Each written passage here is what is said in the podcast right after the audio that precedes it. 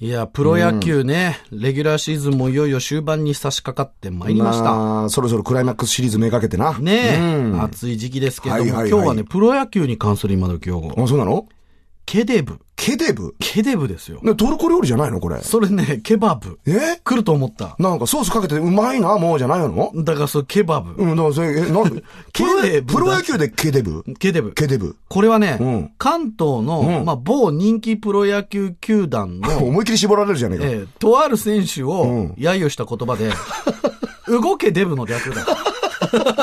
これ昔頑張れ田淵君っていう名作がありました けど。ありましたなあ、あの田淵にランニングホームランは無理だからタブランって、絶対この世で不可能なことタブランとかあったけど、でもそういうやつ。そのニュアンスだよな。動けデブでケデブ。ひひどいこと言うね、おい。ねえなケデブで、ね関東の棒人気球なんてことは人、気球団。うんこれまあまさかジャイアンツじゃないだろうな、おい。わかんないですよ。まあ、関東ですから、ぼんやりしますから、そこぼんやり西部にもいますし、うんまうんうんあ、あの、横浜ベイスターズもありますし、いやヤヤクルトだクったルりしトなもありますしね。うんまあまあまああの、千葉ロッテだって関東の某人気球団ってまあ言えば一な応そういうことですからまあまあわかんないけど、でも何ゲデブってことはまあ大柄の選手だよね。大柄な選手でございますよ。誰だろう動けってことは。え、例えばさ、あの、奥さんが同級生の母親だったって、あの、29歳年上で、ホームラン打つと必ずあの、ホームの上でブチューってキスしてたペタジーニとかペタジーニでしょだからそれ。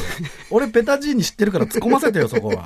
まあでもね、このケレブって言葉が生まれたのは、まあその野球選手がね、はい。同期入団のプロ野球選手とコンピューターの野球ゲームをしてたんだ。うん、うん、で、あまりに自分の守備力が低く設定されてて、だから自分でプレーしてたんだ。